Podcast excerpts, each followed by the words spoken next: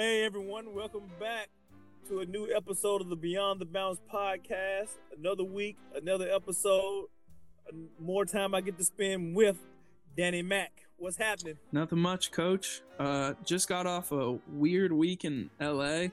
Uh, we had snow recently, which was crazy, but um, you know, I was uh, I was stuck in traffic the other day um, mostly because of bad weather. Because once, when, whenever any sort of water, whether it be snow or just rain, falls from the sky here, everyone freaks out and loses the ability to drive. But I was like, oh my goodness, oh my yeah, goodness, exactly.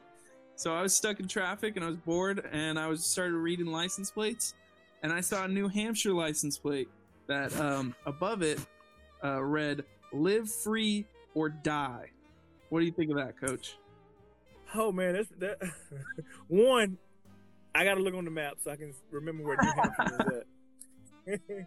Two, it's like okay, live free or die. Is that a, a new rap song, a new rap slogan? Um, I mean, I mean, who who comes up with that license plate? It, it has to be like live free or die. Was it just live free or die? Period, or is it live free or die?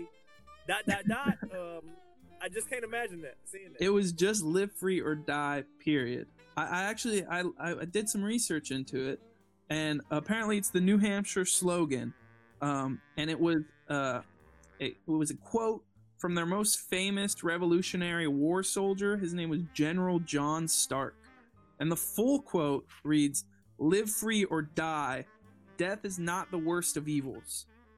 And hey, yeah. I'm from New Hampshire, son. Live free or die. That's hard. Like when you get when, when you get into it at the gym with somebody, hey, you ain't know I was from New Hampshire. Hey, you, you read my plate, live free or die. exactly. but I, I was doing this research after this interview that we just had with uh, Coach Torino Johnson. man, this man is intense, and he when he, like he says, he seeks out confrontation. And you know, I was just thinking about uh, after reading that license plate. Uh, a worse evil than death would probably be running laps for Torino. Uh, unless he ran up to the team from New Hampshire and they like, "Yo, we in LA." exactly. Hey, you, I, you know what? I actually have to look up some of their sports teams and see what their rosters look like, cause you know, with a, with a slogan like that, I mean, that's a hey, D, that's a lot to back up, man. Live free exactly. Die, you know, I don't know what's going on over there, but I'm not messing with any New Hampshire kids. Yeah, I know, right? I got, I gotta look. I gotta look. First, I gotta look at the state. I want to look at the. Well, I probably already know the demographics without looking at it. But hey, man, you, I guess it goes back to revolutionary times, and I guess you had some, some real, hey, some real soldiers back in the day. They talk about live free or die. You know, I'm like, I, every time I hear that, it's like, I think I don't know why Fifty Cents keeps popping up in my mind. Get rich or die trying, but it's like. They just said we just want to live free or die. you think you're you're gonna get pressed in South Central if you're wearing the wrong colors? Try it up in New Hampshire. See what happens. hey, because they already told you, hey, before you cross that border, we gonna live free or die. I hope uh, no one from New Hampshire is listening to this, boy. They're, we're gonna get hit for this. well, as we get on, I'm interested. I hope everyone gets enjoys this uh, this conversation with Coach Torino Johnson. Um, he said a lot of good things. Um, he spoke a lot of good knowledge, and he you can learn a lot if you just take the time and listen to a person. So we hope you enjoyed this week.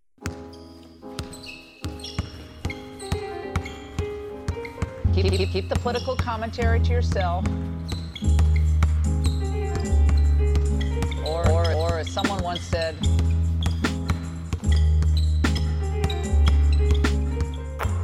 shut up and dribble. Hey, this is Jason Pruitt, and welcome to the Beyond the Bounce podcast. Today we have a very special guest on the podcast. Is Torino Johnson, the head women's basketball coach at Cal State Los Angeles. How you doing, Coach? Man, I'm borderline sensational. Man, how you been doing? How how's everything been during these crazy times? I mean, it's just been what you said. It's been crazy, but um, you're coaching and you're living in chaos, and so it's all about uh, your perception and uh, the people and the company you keep, you know, regardless of phone calls, Zooms, whatever it is, um, whatever your your your, uh, your nomenclature calls for, you'll kind of go back to that base. So I've been, I've been, uh, I've been thriving. Gotcha. So a lot of people don't know our relationship goes back 10 years. We first met when I first moved to Los Angeles working the UCLA basketball camps. So we were entrenched and became friends and had a good working relationship for the past 10 years. I mean, that, that that might send a, a shots fired to some people out there if you didn't said anything bad about him in my grace. Now you know we've been down for 10 years.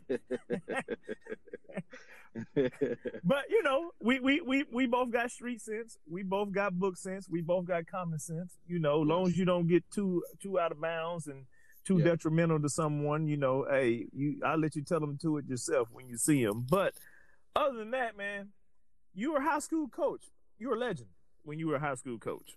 when I was reading your bio, how many CIF championships do you have?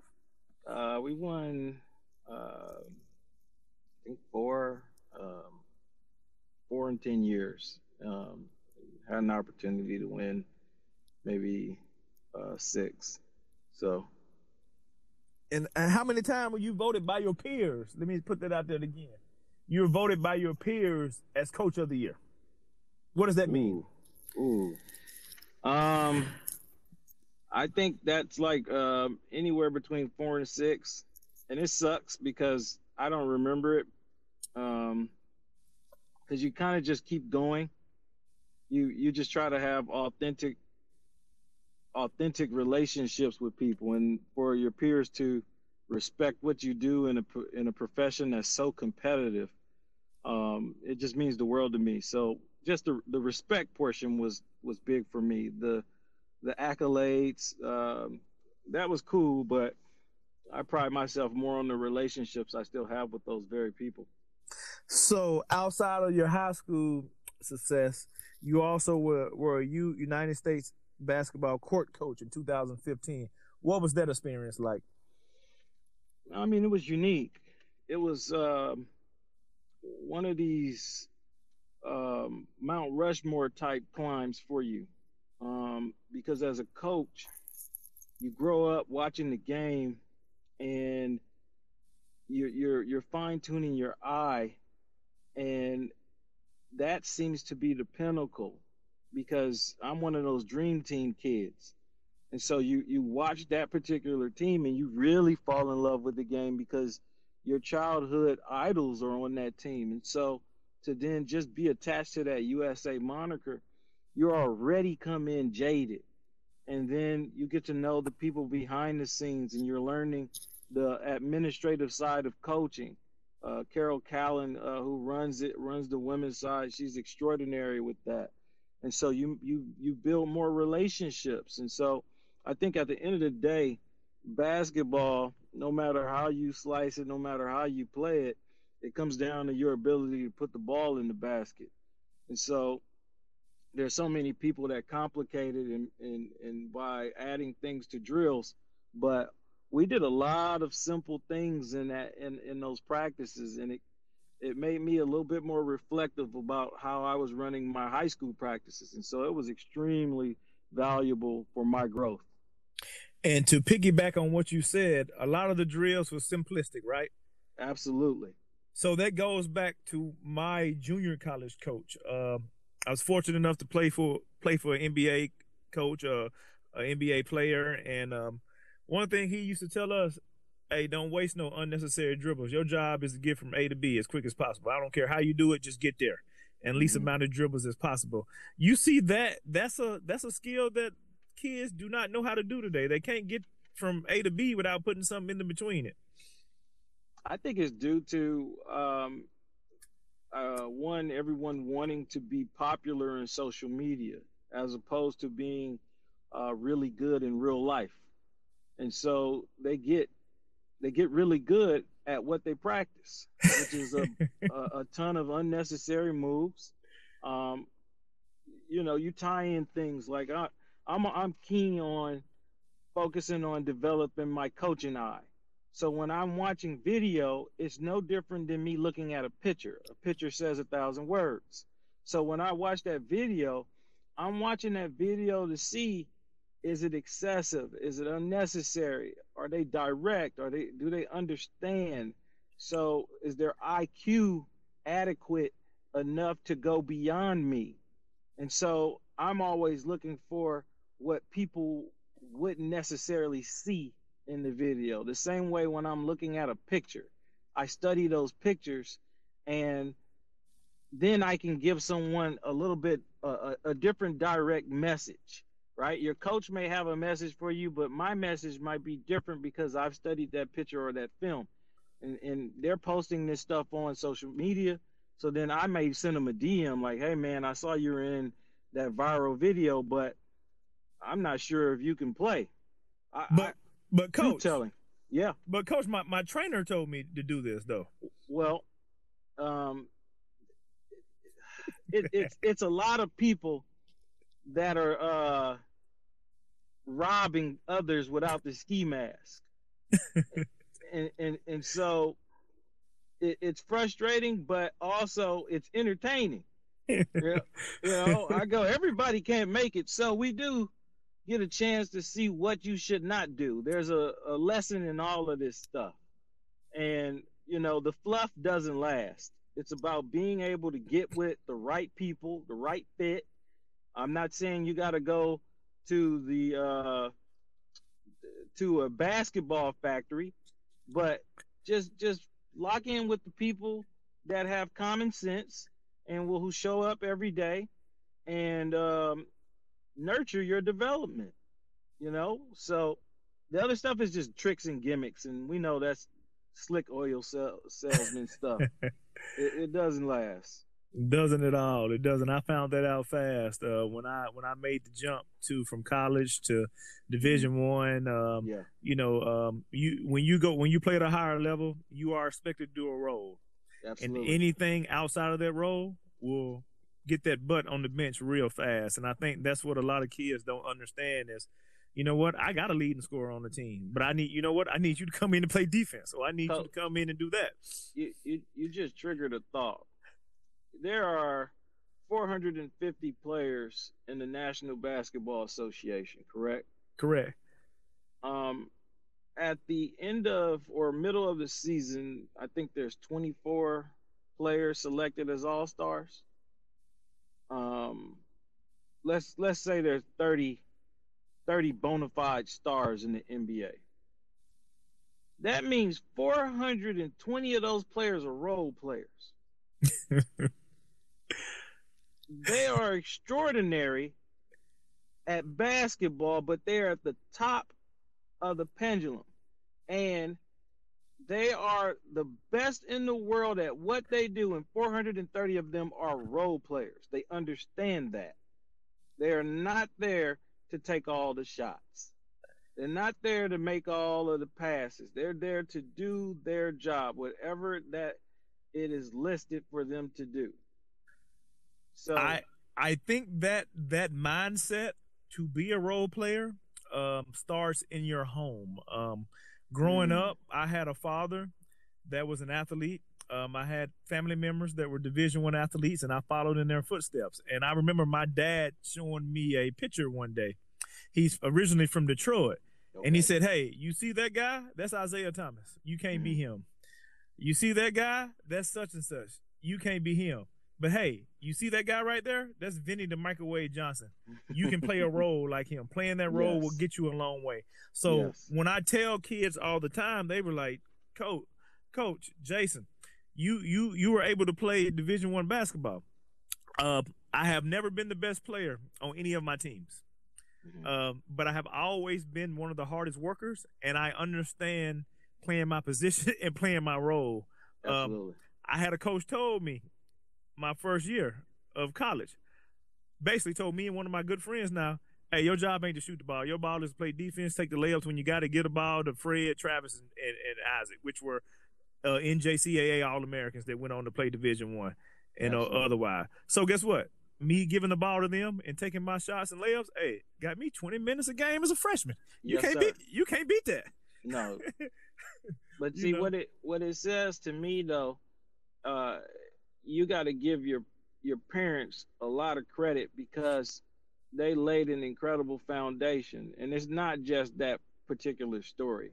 Um, it's everything that I've seen and witnessed you do, and so you would hope that the young people uh, in the profession who are playing uh, could to take heed because you can star in that role. You you you get Hall of Fame. You get Hall of Fame players, and they were role players. You know, Yes. Dennis Dennis Rodman had an exceptional skill set, and he said, "I'm going to play defense and get all of the rebounds." And so you could see a game where he'd have two points and 28 rebounds. He's starring in that role. So it's it's for these young people to understand that even if you're labeled a role player, you can still be exceptional. Just focus on the task at hand and you'll parlay that into everything else you do in, in life. Hey, and you know what? You may not be the star player, but you still can be a role player and that crowd favorite. Come on because now. people people know, you know, people know. Hey, when when when Jay get in the game, he about to d up, he about to lock down, and when he get on that break, it's showtime, baby. yes, you sir. know, uh, but you know, you you got to be able to accept it, and it takes a special person to accept roles, and and also moving on. hmm You are a coach in a conference where a lot of coaches look like you, but you are a coach in one of the toughest Division two conferences in the country, hands down. How many conference games do you all play a year? Oh man, I feel like I'm on the hot seat. Did you just ask me that question, man? It's like 20 something, 20, 24, 20 something, man. It's a lot of them, bro. Eh, Like, it's, And that means every game counts. You don't have the luxury like I have, or like a lot of coaches have. They'll play 11, 12 non conference contests. It's Yeah. time, as soon as you get started, it's time for you to jump right in it. So, absolutely. how has it been the transition into that tough conference? And, and, and what are your, your outlooks? Uh, the transition has been beautiful. Um, every day we're showing up with uh, work workers mindset, you know, and and a server's mindset. And so the first part is um, making sure the culture is what we want. And so my job as the leader is to one coaching is communication is to communicate what I envision this program being and um, our victories then won't just be on the court. They'll be in the classroom and they'll be in the community. So at the end of the year, whatever the number is that we've won, I can then plus that by five or eight, depending on all of the service we've been able to do. So it's just um, it's a it's a it's a consistent grind because you have long hours, odd hours, and surprise hours, and you don't get to say I'm working from nine to five. Oh, don't bother. No, you're you're always doing something. There's a there's an emergency, and you're the one there to take care of it. So, um, on the court is what everyone else gets to see, right? That's Right. the final product. That's where people will say, um, okay, that's that's your grade in your class. You you failed the test. Everyone else doesn't see it because it was in the classroom. On the court, you fail in that game. Everybody sees you. The worst ever. and so you have to be able to uh, be human. You have to be able to look at your team and say, "Hey, we're going to have some growing pains, but we're going to get better, and we're going to get better because we're going to do the unrequired work." Right? It's uh, excuses can't live anywhere there's an investment, and so it has to be deeper than us just being committed. We have to be invested in it, right? There's, you know, we, we quote some things as, as, uh, you know, guns and butter. like it's like stocks, man. Like it's about what are we putting into this sweat equity. So I show up every day with that hard hat on, and I'm communicating with my team about their greatness. That's how I'm supposed to get them there. So we're recruiting scholar athletes. We're landing the the type of players that we want in our program. We don't. I don't know what a Division two player looks like.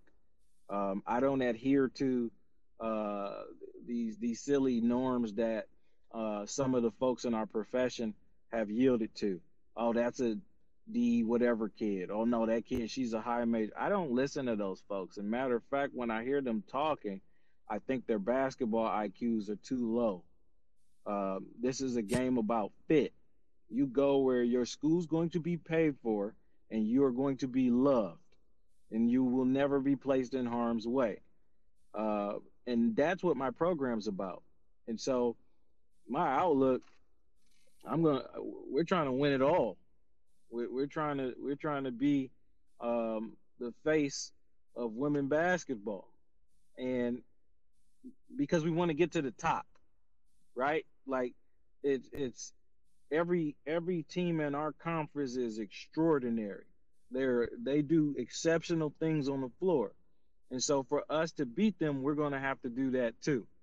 So even even you, you look at some teams, some programs that are at the bottom of our of our conference, and, and they are good programs. They're really good programs. And so um, I'm just excited because I believe in what my coaching staff is doing. You know, I've had a WNBA player on our coaching staff, and Jia Perkins, who's a, a, a, world, a world champion with the Lynx, played with Maya Moore. Um, she's a uh, Texas Tech Hall of Famer, and um, you know she's an All Star. More importantly, she's one of my best friends. Metta World Peace in practice. You kind of know his story. Uh, All Star, World Champion. Uh, he's one of my best friends, and so Dave Elliott, Cameron McClinton. We have a lot of coaches in there. Shadera, um, Uzuru, um, Ryan, and Matt. And everyone is showing up, all hands on deck, man. And so it's not just me. I just get the the credit or the blame because of the uh, the head coaching title. But you know. No, man, it sounds sounds like you headed for big things. So, with you born and raised, growing up in LA. Not not, yes, not not the suburbs, like growing no, up. No, no, South Central. South, South okay. Central. Growing Let's up be specific. in South Central LA. Yes. And what you see going on in the world today, what Mm-hmm. experiences mm-hmm. did you take from growing up in South Central LA? Because look, I'm from Alabama. Yeah. A lot of people, when I tell them I'm in LA now, and I have to tell them when I go home, hey, you know, you can't really wear red and you can't really wear blue and you really can't do this in certain areas. And they look at me like, oh, that's just not on TV. No, that's real life. And I learned Right. that from when I was teaching down there at one of the charter schools in Yeah, that area because the kids was like, Mr. Pruitt, Mr. Pruitt, you can't wear Yeah. that color. You're gonna get pressed. And I'm like, Right. like, huh? Get pressed? Like, I ironed Yeah. my shirt this morning. What you talking about? You- I, I really didn't know till the kids gave me the game that you couldn't wear Yes, you sir. couldn't wear that. So how how has the, those experiences growing up in South Central LA shaped you to the man you are today? And what with what you see what's going on in the world today for some of our leaders? Man, you know what? It's made me so much more resilient. Um, it's made me a master communicator. Like, um, and I'm fearless. And so I enjoy it because all there are a lot of people that are terrified of confrontation. I'm not. Um, I look forward to it. And so the interactions are yes, people are loud, people are direct, but you can communicate that via love as well. So in in the lives of uh, black people, everyone overlooks this, uh, and they they it's as uh, it's a very simple fact. Like love has been so terribly menaced that it's dangerous to be in love, right? So like these young men, they fall in love with the streets, but the streets don't love them back, right? And they issue challenges, and the streets accept every challenge. So it's hard for them to escape that. And so your job is to learn from their mistakes because sometimes as you see on the news they won't be they won't be afforded the opportunity to learn from their mistake because they will die. They're in love with something that's going to kill them.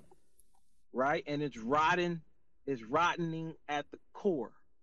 But for me, that's about as American as apple pie when I'm watching um, Vanilla ISIS storm the capital, the, the Capitol, you know, I gotta look at them and go, those are domestic terrors.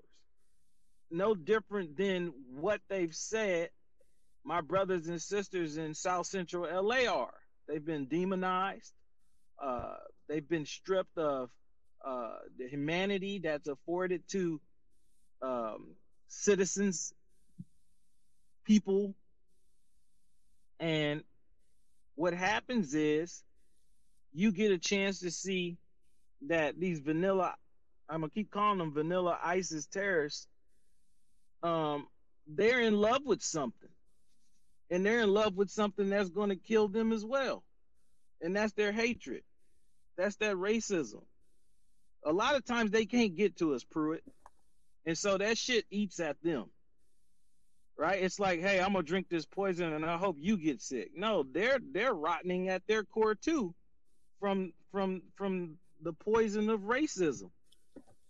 Now, the construct and the infrastructure allows for them to maneuver through um, corporate America and be successful, but I've even stopped looking at them as success stories. They're not successful, they're just rich.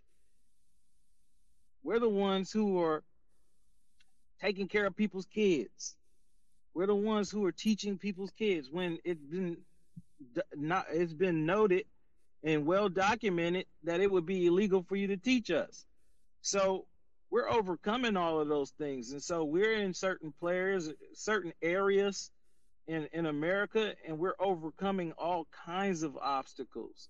And so for me, you know, where do we go from here? That that's what I'm always looking at. It's like something that maybe James Baldwin could tackle. Somebody with some soul, somebody with some substance, right? Because these people who get up here and pontificate and act as if they are are, are moral leaders, they're bankrupt. They're morally bankrupt. They can't lead us anywhere. They they want our money. They want you to be in love with capitalism. And so they'll find a way to uh, monetize. So they'll slap Snoop Dogg on something. Because Crippin is is uh is worldwide now, so we gotta make money on that. You know, we, we we'll find a way to monetize off the bloods. Because you know, being a blood is worldwide now. But there are so many brothers and sisters who have lost their lives from being in love with that stuff. It's detrimental to our health. And so I'm always one of those guys that get up here and I tell the truth. So with that being said, on cause because you know we, when I when I started this podcast, I literally Yeah. said I'm going to go beyond the bounce, and so Yes. you have identified a problem. So Mhm. what do you think could be a good solution to help us mend these problems? Well, Because if we don't starts- work together and we don't start to create create solutions, we're just going to keep reliving the same thing over and over. That's an excellent question. It starts at home and in our communities. And uh, for one, I'm big on um, sitting down with different groups and, and mentoring um, the, the, children that look like me. I coach for them. I coach so they have uh, a visual display of excellence. And then I'm very particular about what I do because I want them to continue to see that good and I want to be able to talk to them so I'm tangible. Um, it's connecting with people in our communities. You know, one of my friends was Nipsey Hussle. So um, he, you know, I got text messages and that phone won't go off again. But the legacy creates something else to where I have other friends like G Perico, Jay Worthy, uh, J305. It's a lot of guys who are rapping. And so then I tie them into community endeavors and we sit down on different Mondays and we come up with game plans on how we can attack the very thing that they fell in love with. It's, hey, can we go to Nickerson Gardens and do a backpack drive and not record a damn thing? Because I don't want no help. I want these kids to see that this love came from them. It wasn't about, hey, we needed to be on TV. This is this is authentic and organic love. And I think when you do those things, the same way you had this this riptide of bad stuff and influence from the gang culture, now you can offset that with some love. Hey, this is what I have for you. But then to get them to see you so they don't always expect things. You don't want them to expect that you're bringing them something when you when they see you. You just want them to understand that you're tangible and that the best thing you're going to do is give them great information. You're going to show them how to navigate and become relationship engineers because that's how they're going to get themselves out of this. They're going to network laterally. They're going to use their their their minds because you don't make it with your hands. You're going to make it with your mind. And then you're going to form groups. Some of you guys are going to come off and become CEOs. Some of you are going to become uh, different levels of workers, and that's okay. And so it's getting them to understand um, the hierarchy of this thing, but never giving up on themselves. You have to be um, tangible, or you have to be uh, visible for them to offset the other negative images they deal with on the daily. So getting in the trenches, man, that that that's crucial, and that's been that's been number one for me. So you you I hear you you you mentioned we're on the theme of love. Like I love Yeah. this, I love that, and so Yeah. the one thing that that I can see is you truly love who you are. You truly love what you do, what you're about, and Yes, the love that comes from you is the love that is supporting your team because you have one of the Yes. most diverse teams in Southern California also. So when Absolutely. you're spreading that love, love is Mhm. actually colorblind when it comes to your program and your coaching staff. How how is Yeah. that message spread and how do you relay that message to your players that hey, we are all the same no matter what color we are? Well, the thing for me is all I care about is if you're a good person. And I want to push you towards being a good person. Right? Are you uh, an inspiring person? Do you can you put together uh, your own personal board of directors? And if not, then I'm gonna show you how to do it.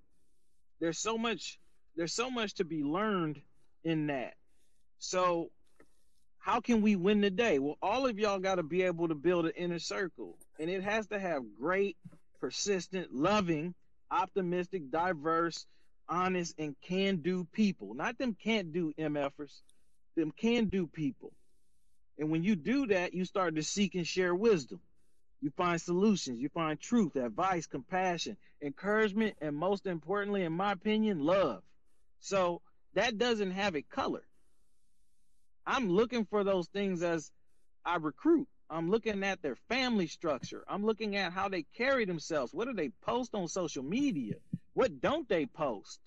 Right? What don't they applaud? What don't they celebrate? Because I believe in celebrating every win. That's how I win my day. At the end of the day, I'm going to perform a self audit on myself. What did I do well to help other people feel great about themselves? It starts with me in my home, with my family, and then it extends over to my other family, the team that I coach. And I'm deeply passionate about that love that I'm going to give to them because that's winning. So when I talk about we're to win it all, that is part of that. I know I'm to win. That that's a that's a no-brainer. Like it's already been written. So I get to sit back and enjoy the impact that I can have on these people because it's going to be positive. I've already made up my mind. So I heard you say win, and and we haven't, you know, in these times there have been a lot of wins, even though the bigger pictures look like we took a loss because we're not in season, we're not on campus. Mhm. But like you said, there have been other ways to win the day, win the game. Yes. So with that being said, this year, I could go out and say, "Hey, I'm the conference champ this year. We won it all," because You damn right. nobody in our team played, or vice versa. You know, any other coach in our conference could be like, "You know what? I won the conference this year. You- Guess what? You know I subscribe to that. I was coach of the year this year. You know what? Because, you- because none of us played a game, but none of us we're all in the same situation this year. So we all won in some way or something right. I'm a I'm gonna take it a step further. I was undefeated, and I dare one of them to get on here and say I'm lying. I will call them out. You know damn well I did not lose the year. not this year. You talking about last. You talking about the other year? That wasn't this. That wasn't this year. I did not lose to y'all. So when undefeated. so when you go out this year and you recruit, you can rightfully say, "Hey, we were undefeated this year." yes, and I'm not gonna even mention them. They can go look up the record. It was undefeated this year. but you you you so with these type of things man we got to be able to show our brilliance and our creativity right? Right. like i don't sit there and i don't coach in a box i don't coach for the norm this ain't for them I, I I go against that grain, which is what my mentors have taught me.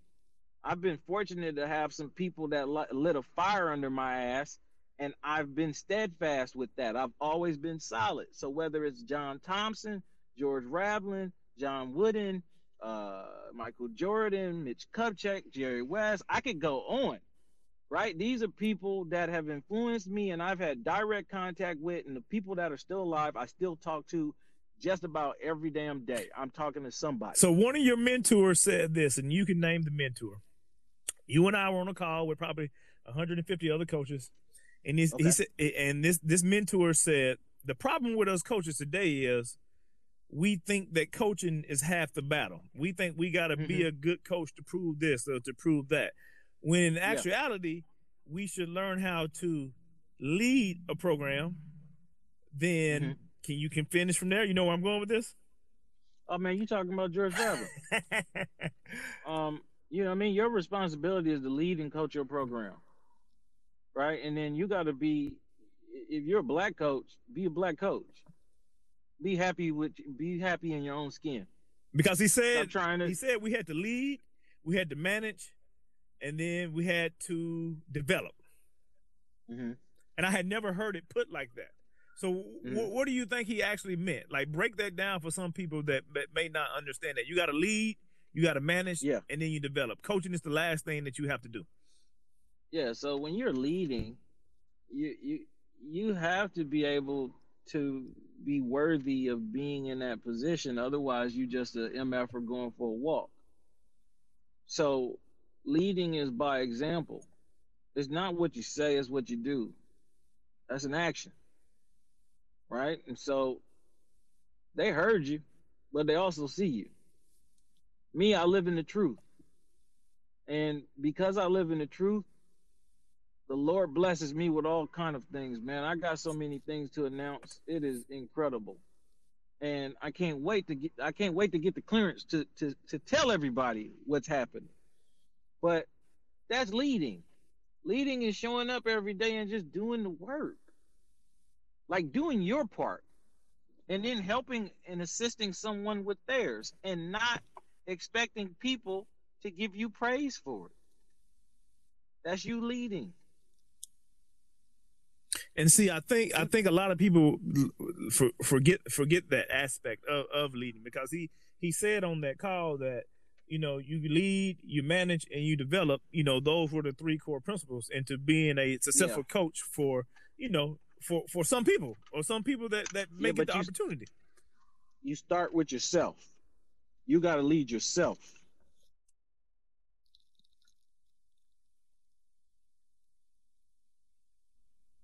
This is a game that could be coached without a clipboard.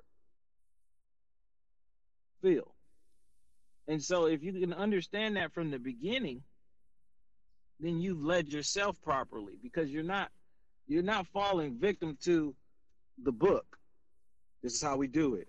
Okay, well, you're not going to be a player's coach because at some point they're going to reject that. How are you going to communicate with them then? You need to already master your own voice. You need to be able to have led yourself. So then when you get to that, you'll start understanding the differences in leadership. Like I'm a cooperative style coach. I like input from everyone, all stakeholders, bad or good or indifferent. I don't care. I'm listening. I'm a learn it all. So that puts me in a good position when I'm coaching versus the coach that's a know-it-all. When when when you're dialing into the management, well, it's not managing the game, it's you managing your emotions. Some things are going to go wrong. How are you going to deal with it? Those young people are watching you. You are visible. You're going to have to fix that. I'll use a quick outlier on this or a quick example. I used to get so mad at Chris Paul when he played for the Clippers because he was crying and complaining on every dang on thing that happened. And then I started looking closer at that picture and I noticed that Doc was doing the same thing. And I'm only using these names because I know these people when we interact and I've said my piece so I can talk a little shit now. Doc was encouraging that complaining. Chris has never done that elsewhere. So got you. they're going to do what you allow them to do. But how good is that going to be for you in, in, in managing? You have to manage your emotions. You have to. Yeah, man. I, I and I think a lot of us, you know, Mhm. early in my career, Yeah. I would fly off the handle over something. You know, now I'm, you know, I'm more laid back. It's like, hey, Man. when that uh Mhm. I give you a good analogy. When that referee blow that whistle, they're not going to be like, you know what, coach, I made a mistake and I'm going to take that back. Hey, once they blow that whistle and give Bro, you that or assess yes, you, you got it. It, it doesn't. Move on. It's like when when you get that ticket, that that officer ain't gonna be like, hey, you know what, I made a mistake. I'm actually Yeah. not to give you a ticket today. No, you got Man, that ticket. every, Deal every, with it and move on. interaction, man, is important, and you have to put your best foot forward. You don't. You never know where you cross paths with that particular person again, that official, that uh, police officer. They got families too. They're pillars in our community. So as you interact, it's never to make people feel terrible, right? You don't know what's going on in that person's life. That person could have cost you a championship game. I think how you deal with that is going to mean more um, to the people that are around you because they need to see that too. They're they're they're shook up too because they a lot of people root for you like that. So what you the energy you put out is going to be the energy you get, and as you cross those people's paths, sir. man, um, put a put a smile in the path of that. Like put a smile in there. It's okay to show your grill. Like it, So I'm gonna I'm gonna put a smile on your face right now. So when we wrap up on this podcast, we do a little something Mm-hmm. like you invited to the barbecue. Like you just don't get invited to the barbecue because you done spit some knowledge and you seem to be down. I need to see what Mhm. you actually bring into the barbecue. So I need a I need a meat dish, I need a side dish, and I need a kid friendly drink because like I told some of my other guests, I already know what you got up in that cup.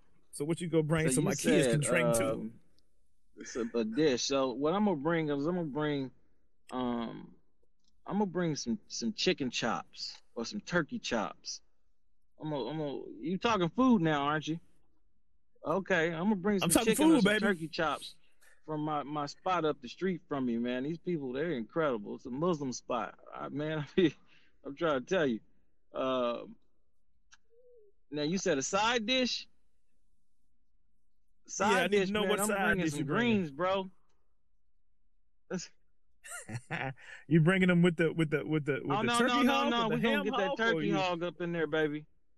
We're gonna get that smoke. We're gonna put that, gonna smoke that, put that smoke on that thing, baby. You see, you you got you you getting me up out of my element. You making me go in the thing instead of thing. Oh, we're gonna put some smoke up in that thing, baby. I'm bringing the greens.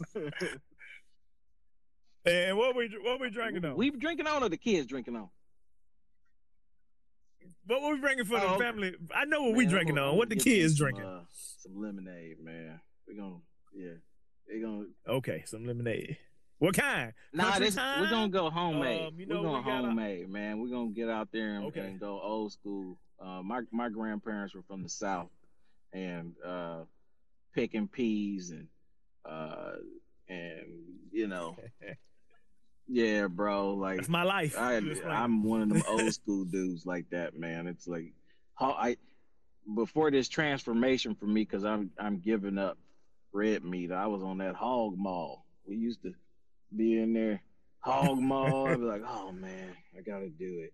Um, but I know how to make that stuff. So, um, that's what I'm doing at the barbecue. And we playing and we playing dominoes. Man, We well, got I like it, man. and some and some spades going on too. See, I gotta get into that. See, I'm from I'm from Alabama, so we throwing horseshoes. Look, I- we pitching the shoes. There was there was a moment of awkward silence for me. I was like, he got me. I can't do nothing with that. look, look, I, I I'm just not learning Okay, how to play dominoes for real since I've been in since I've been in LA, you know. But I I'm learning how to play dominoes. But I I growing up, I remember all my uncle, all my my great uncles, my grandmother. See, hey, they we- pitching shoes. We- they we- pitching horseshoes straight off the we horse. Out of this pandemic, we gotta link up and exchange some whoopings. You gonna give me some whoopings and some horseshoes, and I'm gonna go ahead and pay it back. I'm gonna pay it forward with with some dominoes. Hey, Well, you know something that I have fell What's in that? love with right before the pandemic.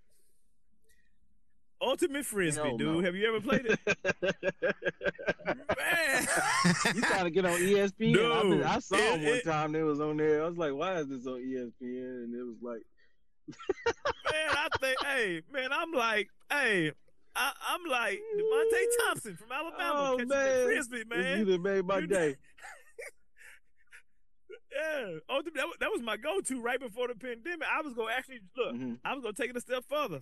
I was gonna actually try to Oh, join man, a I'd league and play on the team. that. We're gonna need you to re- get some film. I need some film. You know. Don't get out there and get hurt.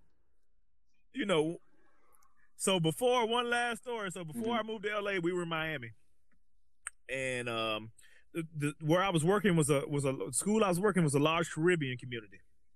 So one of my good friends, he's from Grenada. We talk every day, and I know he's going to hear this.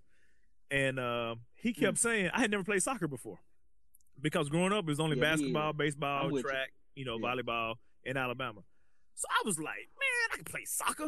Man, it's so easy. Blah blah blah blah. And he's like, all right, all right. So I got on the team with all the Caribbean kids, uh, playing in the Intermittent League, and I the first game ever, I was standing in front of the goal. The ball came in front of me. Mhm. I kicked it with my left foot, and it went and it went in.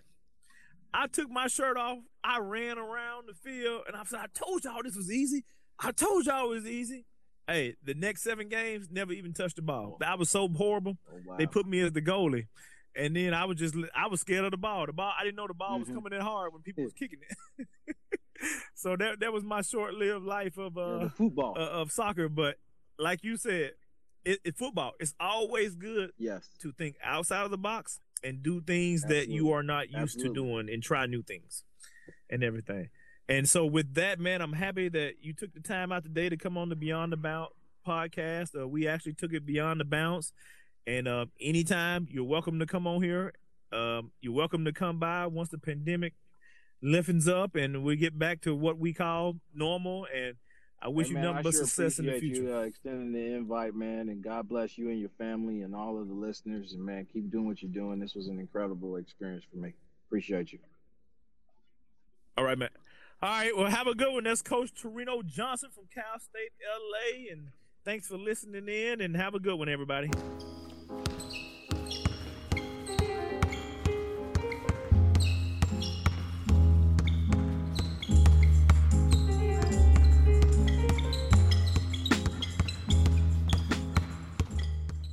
Danny Mac, we we had Coach Coach Coach Torino Johnson just wrapped up that interview.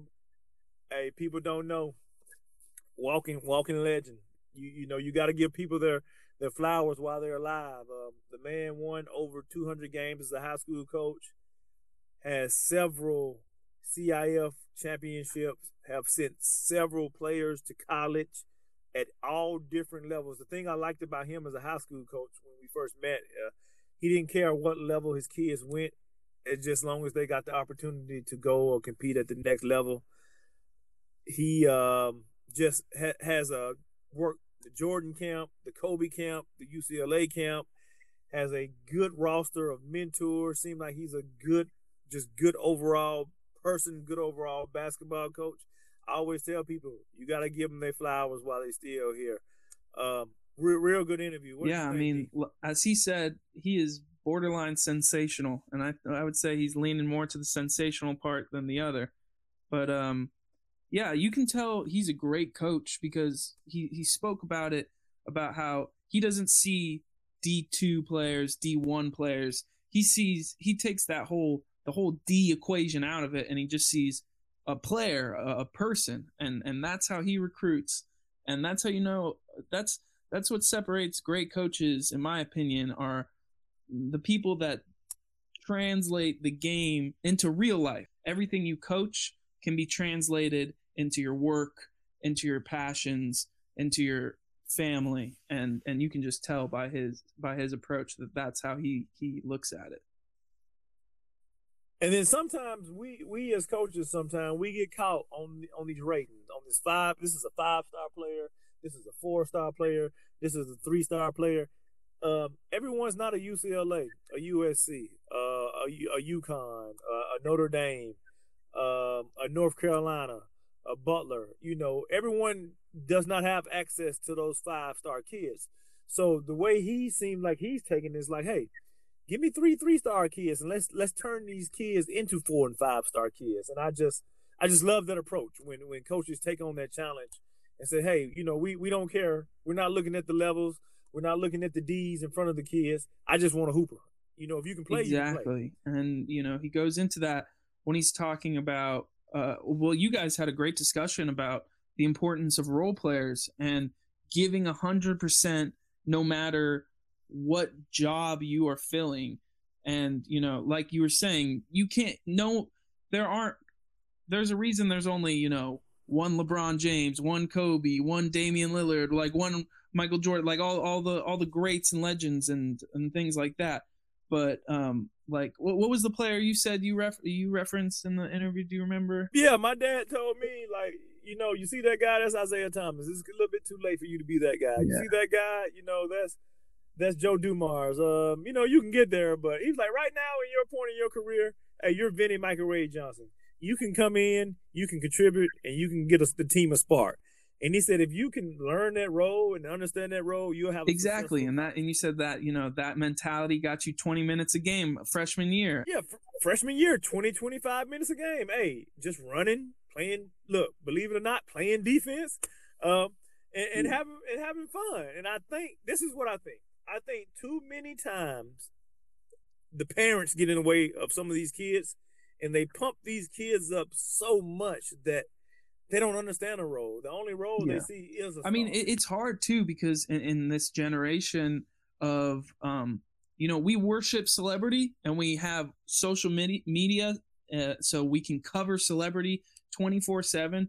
So a lot of people, a lot of kids my age and younger, they're constantly seeing these people like, you know, like people I talked about, like LeBron James, and being like, I want to be him, I want to be him, but Rome wasn't built in a day, and you have to work. It's it's a day by day process, and when you understand the importance of a role player, like you were saying, you know, um, if you play hard 100% as a freshman, then you get minutes, and you work up from there, and you keep moving. and And if your goal is to be that star player, then you got to be a role player first and keep moving.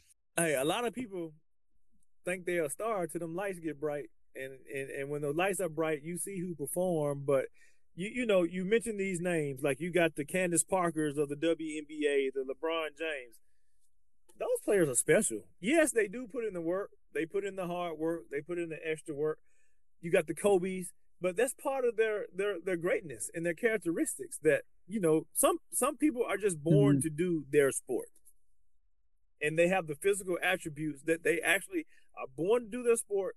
They put the time and the work in on their craft, and you know people think superstars just walk into the gym. They they don't know what those people are doing before before the lights come on, and that's what I think that a lot of parents don't understand is like, hey, it takes a lot of work to be exactly. Great. and it's not like role like a role player's role isn't rewarding.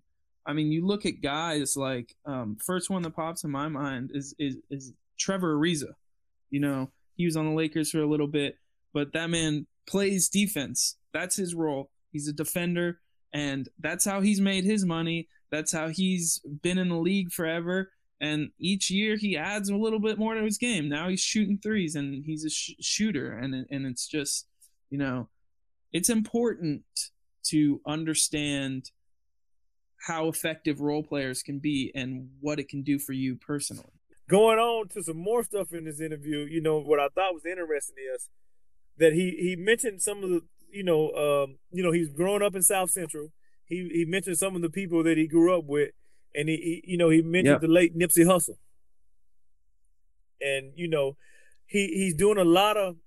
Coach Johnson is doing a lot of work in the community, and I like one of the points that he emphasized is like, you know, I do work in the community not to get Norad, Norad, what is it? Yeah, Noradi? that's it. You Noradi? got it. Yeah, I got it. See, I've been practicing. I got it. See, I'm working on them words that I struggle with. You gotta like, you gotta attack them head on. But he he's working on that, and when he shows up, he doesn't want the kids to think every time he shows up they get something, or every time they show up. He's like, no, I'm showing up because I want to give you my time. I want to be here with you all, and I want to yeah, put in good work. And, and he says something um, really interesting, which he's he he said he's not doing this. He he didn't want any cameras around. You know, he's not doing this to be filmed. He doesn't want this on TV. He wants it coming out of your heart as an individual and coming from a place of love. And you know, that was really that hit home for me as someone uh, as as a documentary filmmaker because I mean my my profession is based on you know it, it is based on views it's based on who watches this and so when i when i come when i'm doing a project or something i'm working i'm thinking about who's watching this uh who's behind the camera and who's inside the frame of the lenses. And you know it, it really is important to ask these questions like i ask these questions for myself and it's important to ask these questions all the time because you need to make sure it's coming out of a place for, of love and you're you're presenting your subject in a light that is as true as possible to them which embraces their successes but also embraces their failures and you know the good and the bad. And that that's uh that's what I really took away from this interview is is you have to embrace you have to really find that love in your soul and um that will that will guide you through this whole mess of a world And you know, a lot of people think in this profession is all glitz and glamour, right? Oh, you coach basketball, you do this, you do that. You know, hey, starting off on some of these jobs, man, you got a lot of coaches out here coach for free, and that's in every sport. You know that I have seen. They they do it for they do it for the love of the game. They do it because they truly want to be out there with those kids and making a difference. Um, you know, a lot like Coach Bonner in his interview. You know, he had a real successful career. Uh, I'm sure, coach, pretty sure Coach Torino Johnson could be doing a hundred other things with the, his contacts and everything. You know, everyone, Coach Ross, he could have been doing a lot of other things. These are some of the former interviews, but you gotta, man, a lot of people really do do do this coaching profession as a because they love to do it. You remember when Coach Ross said in her interview that her coach asked her, "Hey, so what would you do for free if you didn't even get paid?" And she said, "Oh, I want to be a coach." You know, and it, and it goes back to what what Coach Coach Johnson, Coach Torino said. Um, what was real funny is when he said you do it for the love. Some people are doing it for the gram. When you talk about some of these people out here that's just making a profit off of not even doing it for a love, I think that's what kind of hurt. That that really hurts anything that you try to be successful of when you truly don't. And I understand that some people have to make a living, and some people have to do it. But you know, isn't it so much better to do a job that you love yeah and get it- paid? For. yeah that's the dream. I mean uh, like he said you know you can tell you will be caught. You you will be you can tell when someone is doing it for the gram and not doing it out of the passion of their heart. Like if you're if you've got all these fancy spin moves and all these crossovers but you can't get to the rim in one dribble then you're getting locked up. Like that's how it is and that applies to all professions and and Did, did you see that spin move though? That spin move, that spin move tight though. And hey, that was that was hey, Oh, that yeah. spin move, hey, that was on point. You know, I had a coach. I had a coach. One of my coaches. He used to be like, "Man, that's a hundred dollar move, two dollar shot." He'd be like, "Huh?" And he's like, "That damn ain't worth a flip. Don't do that crap in this gym." That's his. That's my voice. That's his voice. Everyone who knows who I'm talking about, you know who I'm talking about, because that's exactly how he sounded. Um, he he told me one time, "Damn it, Pruitt, you had 20 points, and you ain't have no freaking rebounds." He was like, "You a turkey." I could have went down the street to Jitney Jungle and bought a damn turkey. Shit. That's his voice. And, and I, hey, and I'm sticking with. Hey, I'm pretty good with impersonations. I can I can do every. I, I my, my my wife gets mad at me for impersonating people sometimes. I can't help it, but that that's dead on him. And- those of you that listening, you know a who I'm perfect picture. I wake up at night sometimes like talking like that. I'm like, damn. I mean, yeah. like I mean, we all do. We all do the fancy moves. I remember one time, uh, it was a fast break. I was playing in uh, in a basketball game, and it was a fast break, and we were running down, and I tried a behind the back pass and just sent it into the bleachers, and I got benched for the rest of the game. I did not see the court for the rest of the game. I I can remember one time. Hey, like you said, we all we all Yeah. guilty of, of, of showboating. I can remember plenty of times where I showboated. But the thing is, like, look, when you showboat and it don't go right, you still got to be confident. Exactly. And you- like you messed up. You know, like you know, like you threw that pass behind the back and then went out of bleachers. You know, you got to pat yourself on the chest, like, "Hey, my bad, I got you. My bad, it slipped." Then, then you got to, hey, D. What I see sometimes is, hey, players will shoot a shot and they'll miss, and then look at their hand. I'm like, I'm like, what you looking at? Like, like I respect it if you shoot the shot and you miss, you shoot an air ball, you gotta lick your hand and you gotta wipe your shoes Yeah. off. Like, all right, and you gotta backpedal back. Like, all right, I got the next one. I uh, uh, players are making mistakes sometimes. I hate this line. Hey, my bad, my bad. Hey, my bad. I'd be like, well, crap, I know it's your bad. Stop doing it. I, I, my my go to line is that's on me. That's on me. I hope a lot. I hope our listeners got a lot of information from Coach Johnson because I think uh, I think he was very very genuine. Yeah, no, they this question. definitely it. You got all of Torino Johnson in this interview. Well, we want to thank you all for listening to me, JP, and Danny Mack on on this episode. Danny, you got any any last words for Uh, us before we you know, enjoy up? the week, um, and attack it like it's a like it's a basketball hoop. Take it, take it efficiently. One dribble. I got one for you. You ready? Live oh, free. yeah, we're going to New die. Hampshire. New Hampshire, baby, and we out on this one. See you next week on the next episode.